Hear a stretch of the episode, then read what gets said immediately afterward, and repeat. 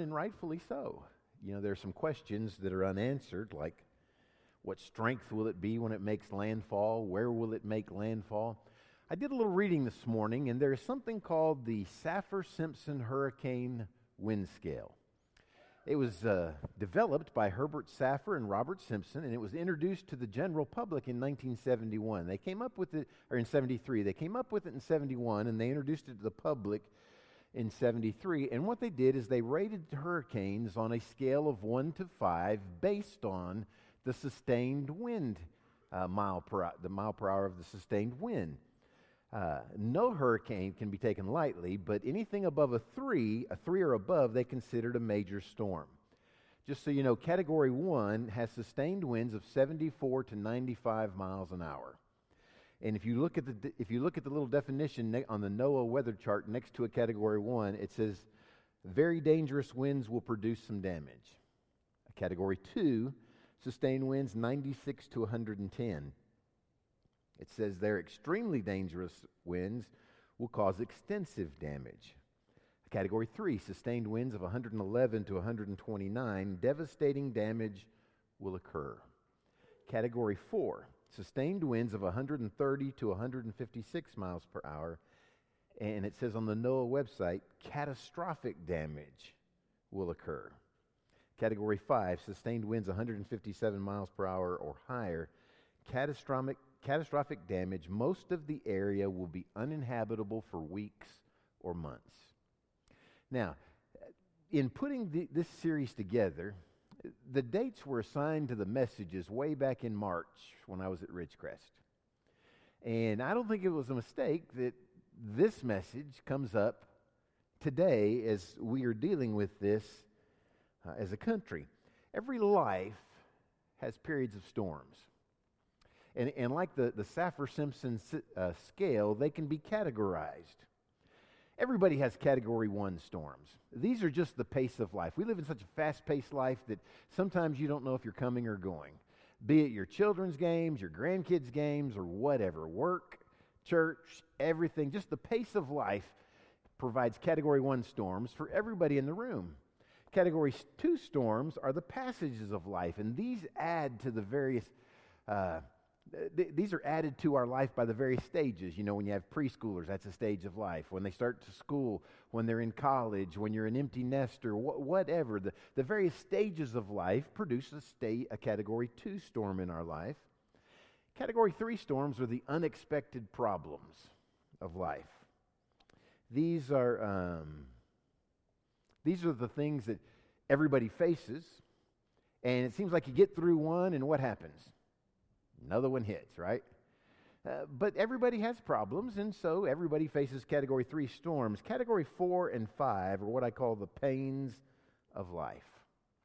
These are storms that produce deep wounds that feel like they'll never heal. Could be death, could be disease, could be a divorce. In our text tonight, we're going to see how to get through the storms of life. We're in a series called Chain Breaker, where we are talking about the, the chains that bind us and hold us back from being what God wants us to be. And tonight we're going to talk specifically about the eye of the storm. Take, take your Bible and open it to Acts chapter 27. Acts chapter 27. Again, I, I put this message together, or, or, or this outline together back in March. And so, uh, but the Lord knew that Florence would be here this week. And so we're going to look at a passage where the Apostle Paul went through a storm while he was on a ship. Acts chapter 27. Read verses 9 to 15, and then we'll drop down to verse 27. I invite you to stand to honor the reading of God's word. Now, when much time had been spent and sailing was now dangerous because the fast was already over, Paul advised them, saying, Men, I perceive that this voyage will end with disaster and much loss, not only of the cargo and ship, but also our lives. Nevertheless, the centurion was more persuaded by the helmsman and the owner of the ship than by the things spoken by Paul. And because the harbor was not suitable to winter in, the, major- the majority advised to set sail from there also, if by any means they could reach Phoenix, a harbor of, of Crete, opening toward the southwest and northwest, and winter there. When the south wind blew softly, supposing that they had obtained their desire, putting out to sea, they sailed close by Crete. But not long after, a tempestuous headwind arose called Euroclydon. So when the ship was caught and could not head into the wind, we let her drive. Down to verse 27. Now, when the fourteenth night had come, as we were driven up and down in the Adriatic Sea, about midnight, the sailors sensed that they were drawing near some land. And they took soundings and found it to be 20 fathoms. And when they had gone a little farther, they took soundings again and found it to be 15 fathoms. Then, fearing lest we should run aground on the rocks, they dropped four anchors from the stern and prayed for day to come. God, help us to understand uh, the principles that Paul explains in this passage that, that Luke wrote down for us that we might understand how to get through the storms of life. We pray this in Jesus' name. Amen. Go ahead and be seated. Why do storms come to our life? As I was thinking about that this morning, I came up with three reasons I think that, that storms hit our life. Sometimes it's because of self, right? I mean, we can all think of times when we've been in a storm and it was our own fault. It was our own making. We, we caused ourselves to be in the middle of that storm. Sometimes, though, it's not self, it's the Savior. Sometimes being in the storm is in the middle of the Lord's will for your life. Do you remember Uh, on a couple of occasions, the Lord Jesus told the disciples, one time he told them to get in the boat and, and go across the sea, and one time he was in the boat with them, and both times storms blew up. When he sent them across the sea, I believe he knew the storm was coming. And so when they're out there in the middle fearing for their life and he comes walking to them on the water, I believe that they were right in the middle of God's will for their life, and yet they were in the middle of the storm. So sometimes it comes because of self, sometimes because of the Savior, sometimes storms come because of others. You know, it's not, uh, it, it's not that we do anything wrong. It's not that God necessarily wants us to go through a storm. But sometimes we are affected by the choices and the decisions that other people make. We happen to be in the same ship with somebody going through a storm, and so we suffer the consequences with them. That's the kind of storm that I think Paul was in. I don't necessarily think it was God's will um, not because of anything Paul did. In fact, the text tells us others were impatient. They wanted to go ahead and set sail, and they did so when they shouldn't have. So, first, there's three things tonight. First, let's talk about the accelerators, storm accelerators. There are things that cause storms to, to uh, pick up pace in our life. Let me just point them out to you because they're very practical and they're, they're in the text. One is listening to the wrong people. If you listen to the wrong people, you're going to find yourself in a storm pretty quickly. Paul warns them. He says, Guys, if we go, I perceive this is not going to end well. We're going to lose the cargo, we're going to lose the ship, and a lot of us are going to lose our lives. But did you, did you catch it when we read it? It says the centurion was more persuaded by the helmsman and the owner of the ship. There were two voices that day. There was the voice of God through Paul telling him, hey, don't go.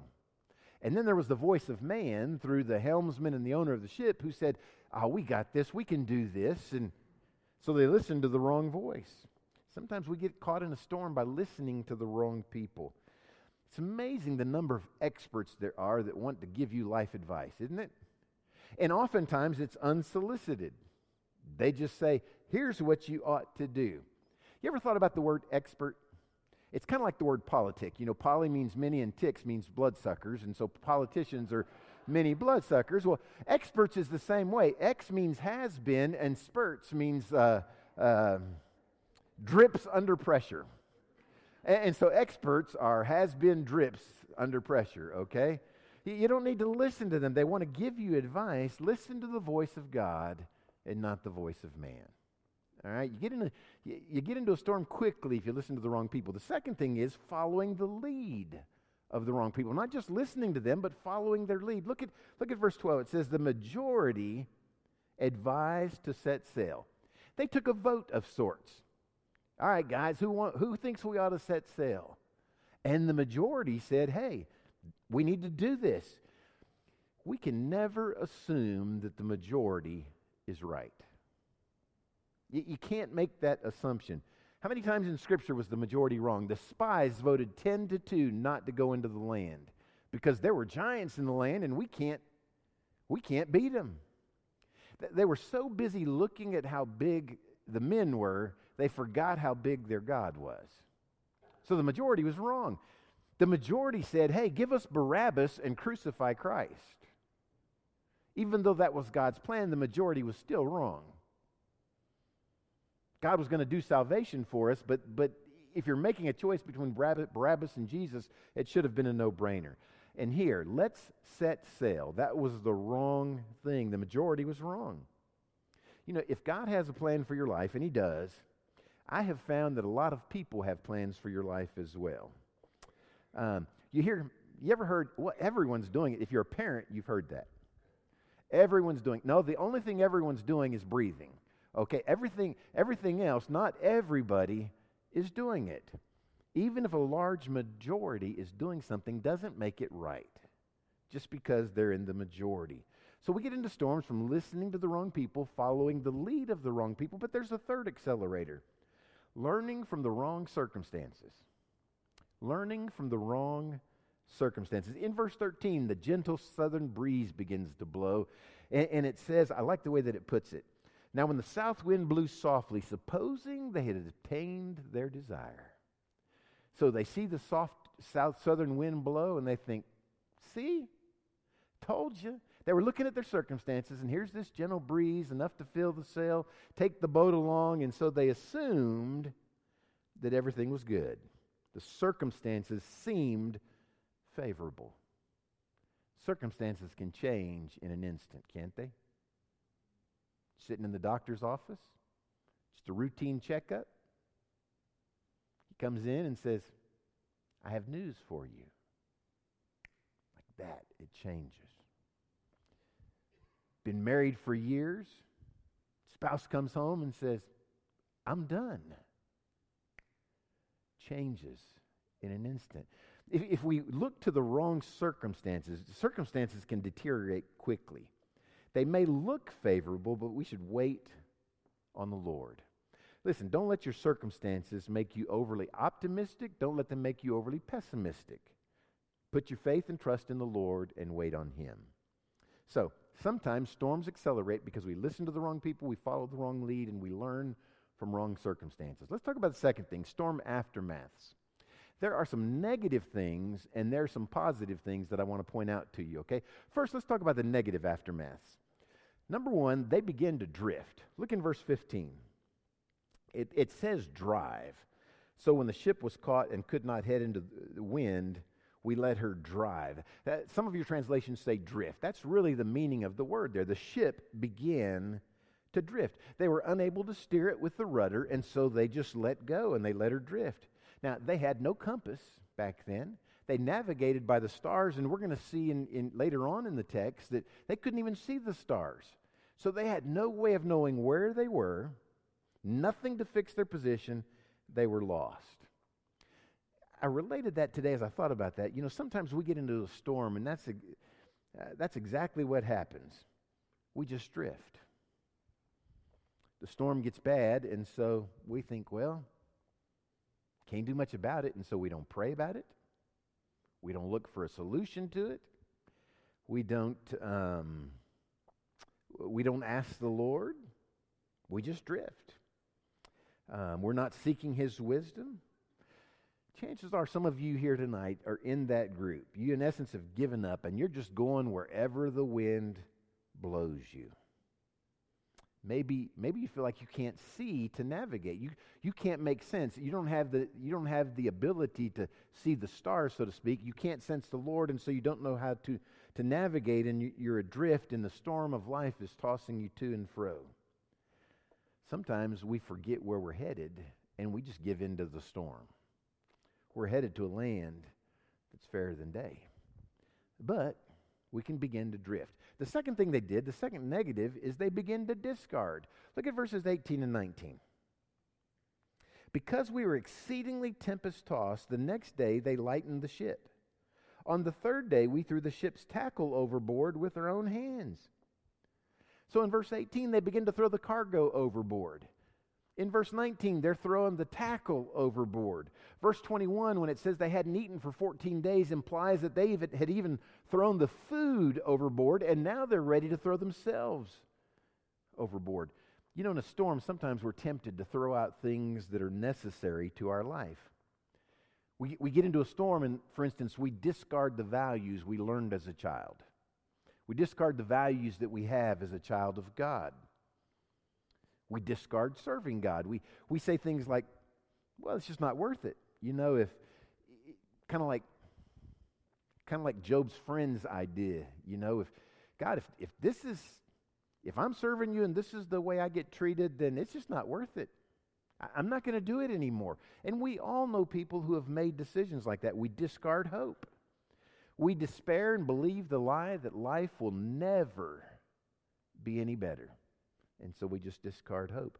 We discard our belief that God loves us and that God cares for us. We discard our belief that He knows where we are and that He wants to help. I've known a lot of church members through the years that get into a crisis, and what happens?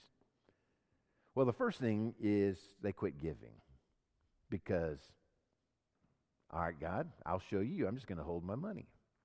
And then the next thing you know, they quit serving. They back away from all of the jobs they hold. And then they quit attending, quit, quit worshiping, quit praying, quit reading their scripture. They, they discard all of the things, all of the ways of God. Friend, that is never, ever the right thing to do. Don't discard the things of God. During those storms, that's when you need to cling to Him the most. And yet, those are the things that we often let go of. And, and, and when we discard the things of God, we're perpetuating the storm, not trying to solve it. We're actually making it worse. Listen, you may not believe this, but there are times when even the preacher don't feel like being in church. There, I said it. But I have found that it's the times when I don't feel like being here that that's when I need it the most. That's when God is going to speak truth into my life, and the enemy knows it and wants to keep me from that truth, and so he does everything to discourage me to keep me out. And and he's done that in your life.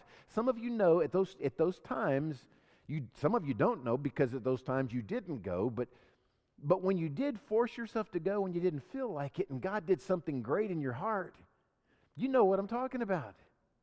That when you don't feel like it, that's when you need it the most. You know, in the storms, we're often tempted to discard our dreams, to discard our relationships. You remember what Jesus said at the very end of the Sermon on the Mount? The last two verses of the Sermon on the Mount read this way in Matthew 7. But everyone who hears these sayings of mine and does not do them will be like a foolish man who built his house on the sand. The rain descended, the floods came, and the winds blew and beat on that house, and it fell, and great was its fall. So, what is the sand for us? If we build our life on life circumstances, if we build our life on the majority opinion, if we build our life on worldly advice, man, when the storms come, the house is going to fall. It's a house of cards. And what happens then is we discard all of the things that were of great worth to us. So they drift, they discard. Let me give you the third uh, negative aftermath. They begin to despair. Look at verse 20. Now, when neither sun nor stars appeared for many days, and no small tempest beat on us, all hope that we would be saved was finally given up. Can you imagine 14 days with no sun, no moon, no stars? I mean, he says it was dark. They couldn't see. This, the, the storm clouds were that dark. And so you got this, this basically tiny ship. It's not big by today's standards. In the Mediterranean, in the middle of a great storm that's been going on for not days, but now weeks. Kind of makes Gilligan, I thought, you know, this makes Gilligan's Island, it makes, makes it look um, like an easy storm based on what these guys were going through. Um, you know, it could be that there's some of you here that are like this. You, you've reached the point of despair. Circumstances have got you to the place where you feel hopeless. You feel like giving in. There's no hope for fill in the blank. There's no hope for my life, no hope for my marriage, no hope for my health, no hope for my happiness, no hope for my peace. Friend, there is always hope with God. Some of you have likely forgotten that. I remember as a seminary student when I was diagnosed with that blood disease, and you know the doctor was talking about one out of ten people die from it, and and, and I remember sitting there, and and I knew the answer to it, but I went ahead and asked the question anyhow, and it took a secular doctor. He may be a Christian, I don't know, but but it took him to kind of snap me out of it. I looked at him and I said, "Is there any hope?" And he said, There is always hope. And that's always resonated with me. That, that, that doctor told me that. And so I tell you tonight, there is always hope. Now, there's some negative aftermaths. When, you when you've been in a storm, if you're not careful, you'll begin to drift. You'll discard the things that are valuable to you, and you'll lose all hope and despair. But let's talk about some positive aftermaths. What are some positives that can come from a storm? First one is storms can grow character. Now, we know how the story ended. Do you think the character of the men on the ship changed? They started out prideful. Oh, we got this. Don't listen to Paul. He's just negative.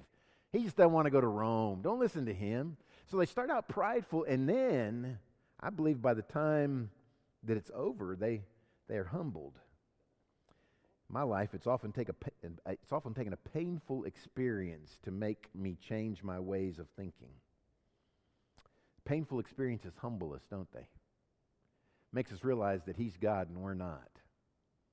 And uh, those painful experiences teach us to trust God completely. We rarely change when we see the light. We change when we feel the heat. Do you understand that? We don't change when we see the light. I mean, when things are clear, fairly clear, and you can see, we don't change. We change when we feel the heat, when it gets turned up on us. That's when we change. It grows our character. Now, character growth is not a by, it's not a, listen to me, it's not a natural byproduct of storms. It doesn't just happen. Because every one of us knows those who have been through storms that made them bitter, right? Storms are either going to make you better or bitter. What's the difference between better and bitter? One letter I. It's the only difference. And, and, and, you, you have, you have the, to make a choice. Are you going to allow God to shape your character and make you better, or will you be bitter? A second positive is storms clarify priorities. They clarify our priorities. Verse 18, they took such a violent beating, they began to throw things overboard. And, they're trying not to sink, they're trying to save themselves. And, so imagine just a few days before, I tried to, I tried to imagine them with my, with my mind, them loading the ship with crates of stuff. Don't you think they were probably careful? You know, be careful where you put that. Put that over here, put that here. So they handled it with great care and now, I mean, they're just chunking stuff overboard. They're doing whatever they can to lighten the ship to save their lives. Why? Because storms clarify priorities. They help us understand what is important. Yesterday was the anniversary of 9/11 and if you were if you were a churchgoer back 2001 9/11 if if you were, you know that man the churches were packed after 9 11 for a few weeks. Why?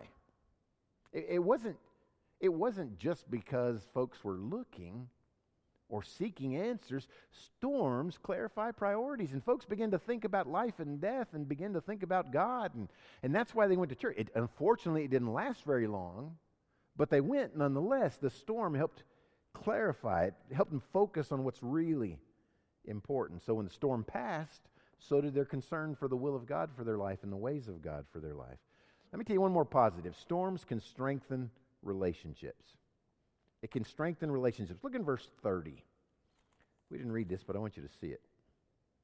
And as the sailors were seeking to escape from the ship, when they had let down the skiff into the sea under pretense of putting out anchors from the prow, some of the crew drops the lifeboat and they decide we're going to abandon ship.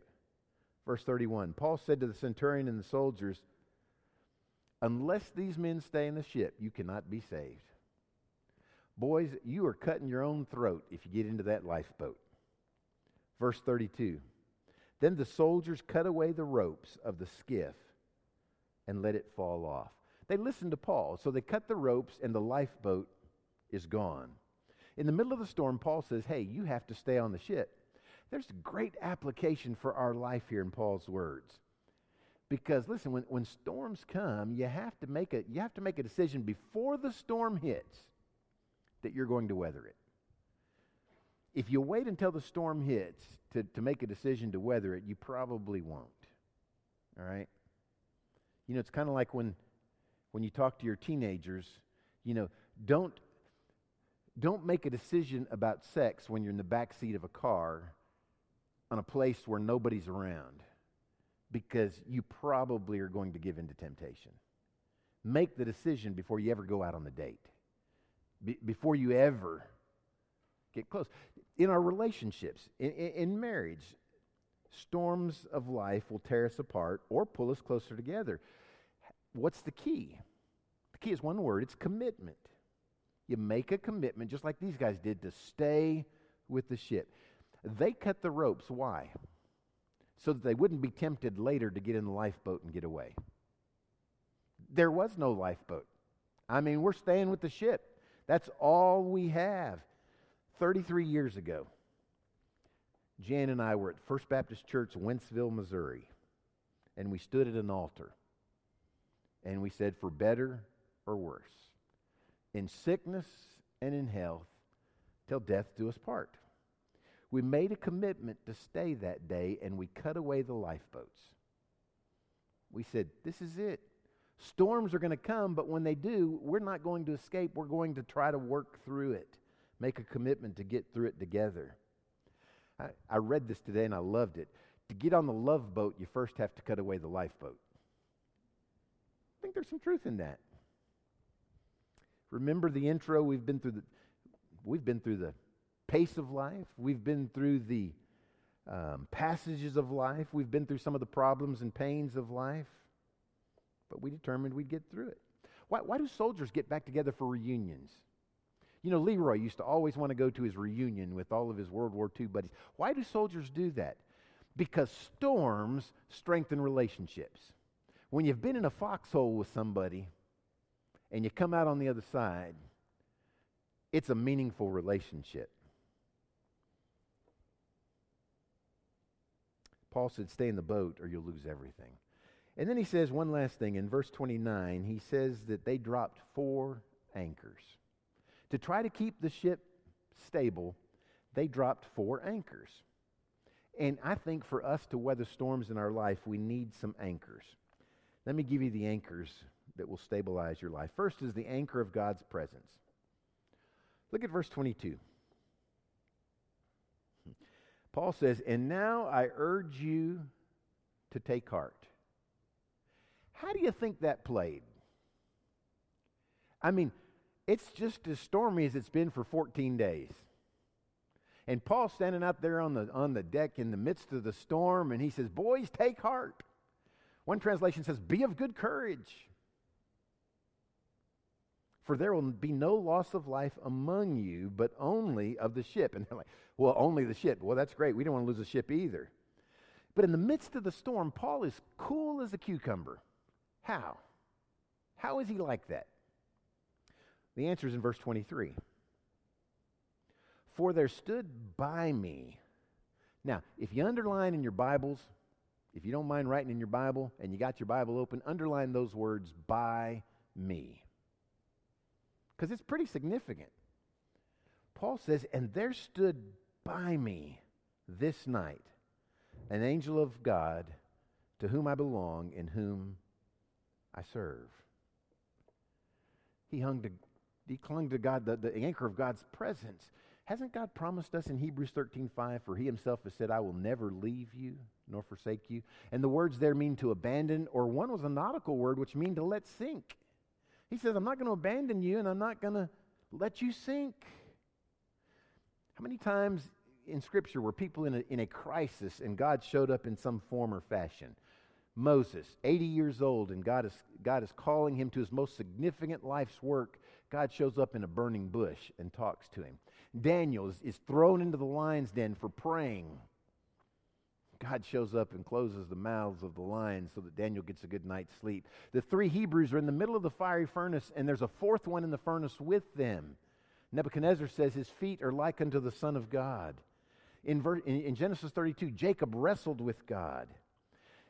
Gideon, the, it says the angel of the Lord, which was most likely a, a, Old Testament manifestation of Jesus. That's typically what it means when you see the angel of the Lord in Joshua or when he appears to Gideon. And he, he calls Gideon, you mighty man of valor, you mighty warrior. And Gideon's like, me? God often shows up in times of crisis. Listen, if you're a Christian, you listen, you never have to pray for God to be with you. Do you understand that? That's one prayer you don't ever have to pray if you're a believer. God be with me. Now, you may have to pray, God, let me know your presence because you may not feel like He's there, but He's promised, I'm never going to leave you nor forsake you. And so He's always there. We may need to pray for Him to give us strength, but we don't need to pray for His presence. No matter the level of the storm, the category of the storm, He's with you. You can, rather than praying for His presence, you can thank Him for His presence. Now, having said that, I know for some of you, God feels like a thousand miles away. For some of you, you're like, yeah, but preacher, you just don't understand. You can't feel His presence.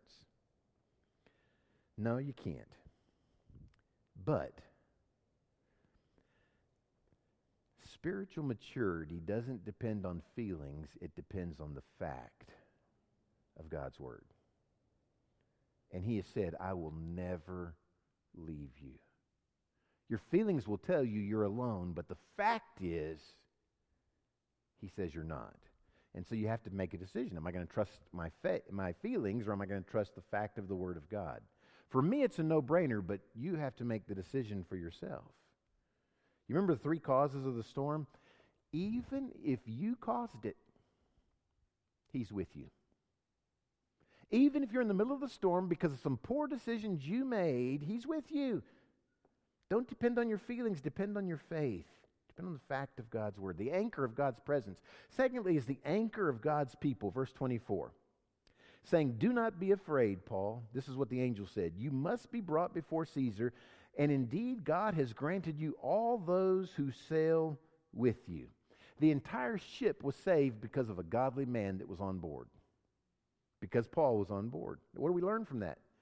The safest place to be in the middle of a storm is with God's people. I mean, those guys were with God's man and they were saved because of it. And so when we're in a storm, we often run from the church when what we need to do is draw near to the church. That's the best place to be. Not with perfect people, but with godly people, people that are seeking after God. That's why you need a church family. Eh, that's why you need to be in a small group people that are going to do life together with you, that are going to go through the storm. There's going to be category four and five storms in your life, the pains of life that you're going to go through. God says He'll be with you, but you also need some people to walk with you. We're in the ship together doing life.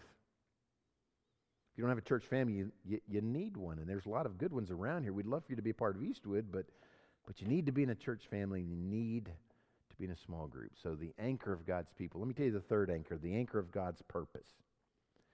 Again, in verse 24, do not be afraid, Paul. You must be brought before Caesar. God, God says, listen, don't be afraid because you and I both know you have to go to Rome because you have to stand in front of Caesar and, in essence, give your testimony. Some of you can't see your way out of the storm, and God says, I got this. I got it. He's telling Paul no storm could change God's purpose for his life. I don't care how strong the wind is blowing in your life, God has a purpose for you. Psalm 33:11. If you're in a storm, you may need to write this verse, write this reference down. The plans of the Lord stand firm forever. The purposes of his heart through all generations. friend, His will is going to be done in your life. And so the storm's not going to change that. You can hold to the promise, the anchor of His purpose. Listen, God knew His purpose for your life before you were born. Do you know that? I mean, do you remember that? We talked about that a few weeks ago in Jeremiah chapter 1. He tells Jeremiah, He says, I have ordained you, I have appointed you a prophet to the nations before I placed you in your mother's womb. He had a purpose for his life even before he placed him in the womb. God has a purpose for your life, and you need to cling to that. In fact, God often uses storms to help us fulfill his purpose, not to derail his purpose. The last anchor, and I'm done, the anchor of God's promises. Look in verse 25. Therefore take heart, men, for I believe that I believe God that it will be just as it was told me. Paul explains, listen, I got a word from God and I believe God's promise. He gave me a promise and I'm going to take his promise to the bank. Friend, you, this word is filled with promises and you can take every one of them to the bank. Not one of God's promises will he not keep. I don't know what storm you face tonight, but I do know this you'll make it. You're going to survive. I don't care how dark the clouds are, I don't care how hard the wind is blowing, you're going to make it out. You may lose some cargo, you may even lose the ship. You're definitely going to get wet, but you're going to make it through it. Some of you here tonight, you came for this one verse that I'm about to give you. This verse is why you're here tonight. You ready? Jeremiah 29 11. For I know the thoughts. And that word in the Hebrew is literally plans. God says, I know the plans that I think toward you, says the Lord plans of peace and not of evil to give you a future and a hope. God has a plan for your life, and you can claim that promise that it's going to happen. I remember when Leah was small and we had moved to South Carolina to pastor our first church, and you know, storms come through there the way they come through here. You have these big thunderstorms, and we had these big tall pine trees in our yard, and you never, you felt like they were going to fall over at any time. And I remember one one night the storm was blowing outside, and she was four years old, and I mean there was a huge clap of thunder, and the next thing you hear, them little feet. And, and so I remember getting up and, and going back and, and going to tuck her back in, tucked her back in, and, and here's what she said. She said, Daddy, stay with me. Now, why do I tell you that story? Because there's a message there.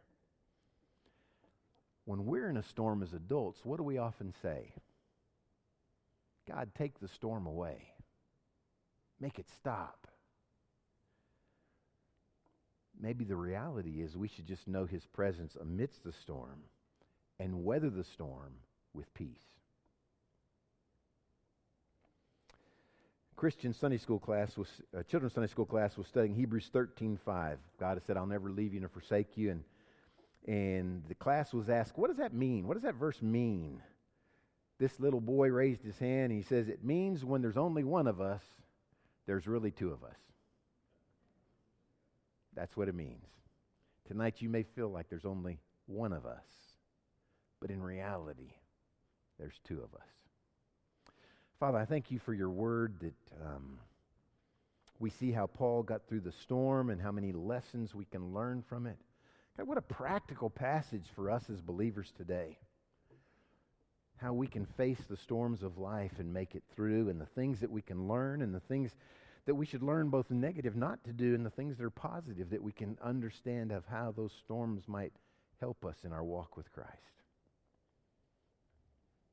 God, I pray tonight that, um, that we do business with you. That tonight we would confess to you that we are going to cling to our faith and not our feelings. We're going to cling to the facts of your word and not our feelings. God, I pray tonight that you would raise the cloud cover for some, that you would ease the wind and that they might know in a very real way your presence in their life tonight. Lord, be pleased now with our obedience. We pray in Jesus' name. Amen.